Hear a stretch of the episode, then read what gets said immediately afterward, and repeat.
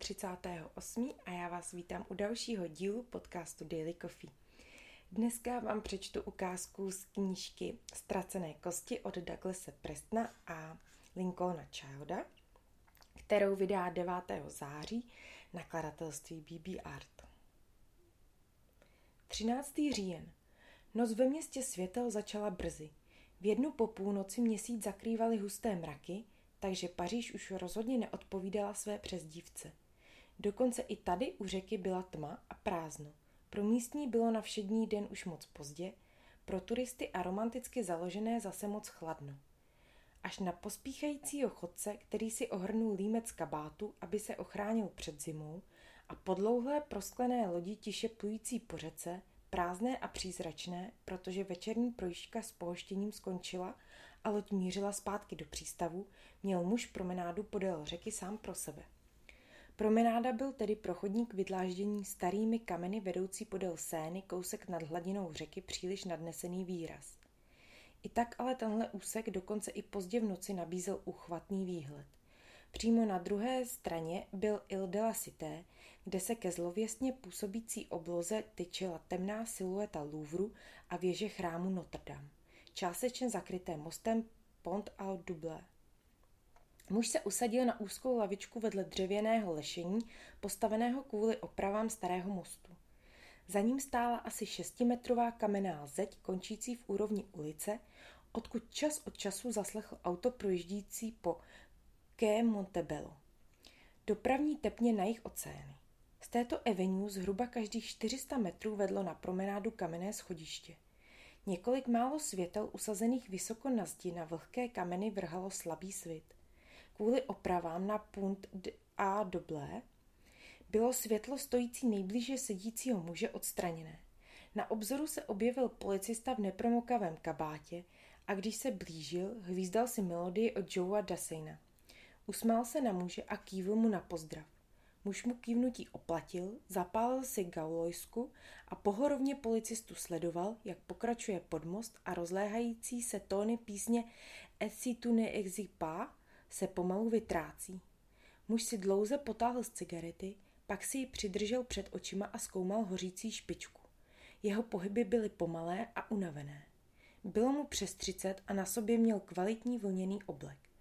Mezi módními italskými botami měl položenou koženou a lehce odřenou brašnu, kterou by mohl používat vytížený právník nebo soukromý lékař z Harley Street. O lavičku se vedle něj opírala nablízkená nová koloběžka.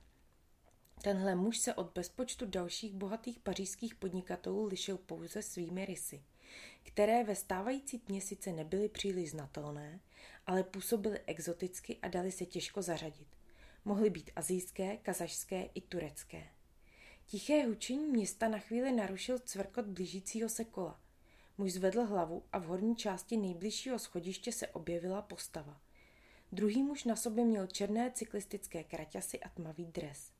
Na zádech měl batoh s reflexními pruhy, které zazářily ve světlech projíždějícího auta. Postavil kolo k zábradlí, zamkl si ho, pak se běhl po schodech a přiblížil se k muži v obleku. Kava? Zeptal se, když se posadil na lavičku. Přestože byla chladná noc, měl propocené oblečení. Muž v obleku pokrčil rameny. Kanefárie, odpověděl a znovu si potáhl z cigarety.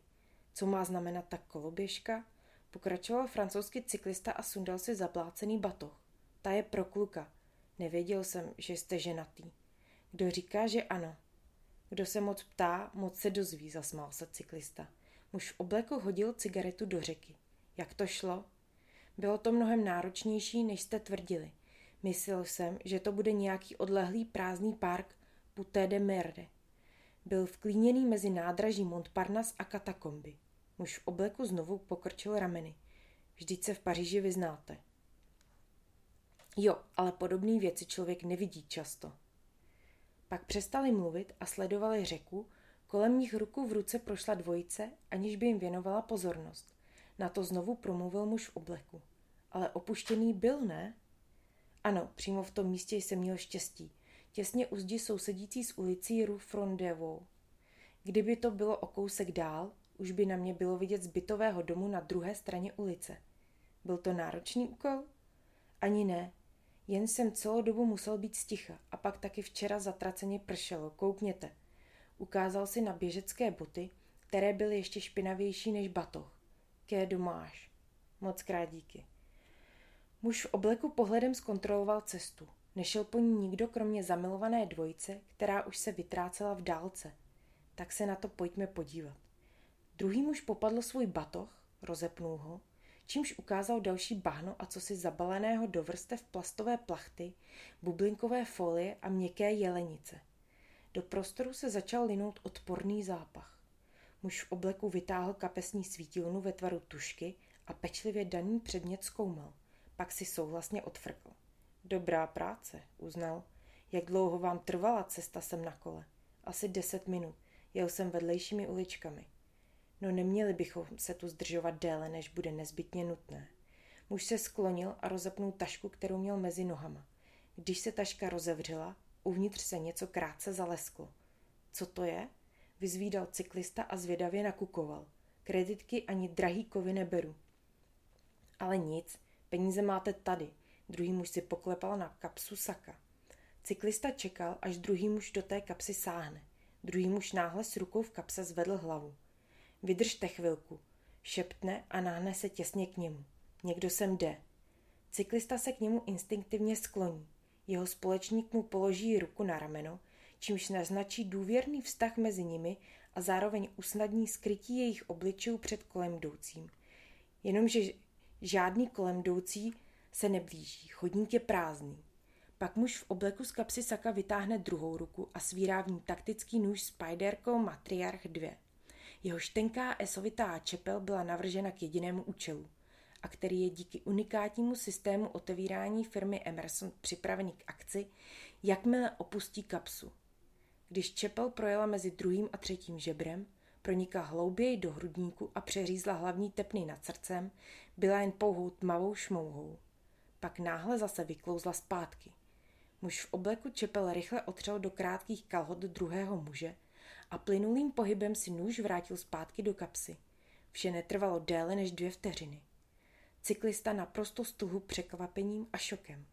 Jeho hrudník už se plnil krví, ale samotná rána byla tak drobná, že mu z okraje drezu krev jen lehce kapala. Druhý muž mezi tím sáhl do kožené brašny a vyndal dlouhý ocelový řetěz a vysací zámek. Zbytek tašky až na gumovo-latexovou vložku prázdný. Vstal, zkontroloval, jestli se někdo neobjevil v dohledu, pak popadl ocelovou koloběžku, složil ji, přitiskl ji cyklistovi k hrudníku, poté kolem ní obtočil jeho bezvládné paže a upevnil je řetězem. Konce řetězu pevně smotal do sebe a zajistil je vysacím zámkem. Po dalším pohledu na cestičku a na hladinu řeky cyklistu zvedl a vlekl ho do tmy pod mostem až ke břehu řeky. Přehodil muži nohy přes obrubník, pustil ho a nechal tělo jemně zajet do řeky. Uplynulo dalších deset vteřin. Muž se lehce zadýchával a sledoval, jak se tělo noří pod hladinu, protože ho tam stahuje řetěz a koloběžka. Pak se vrátil k lavičce, opatrně přesunul zabalený předmět z batohu do kožené brašny a obojí uzavřel. Udělal si pauzu, aby si narovnal kravatu a upravil sako. Potom rychle vyrazil cestičkou až ke kamennému schodišti, prošel kolem kola a batoh přitom zahodil do nejbližšího odpadkového koše. Pak si zapálil další galosku, přendal si držadlo tašky do druhé ruky a na náměstí Saint Michel si zastavil taxík.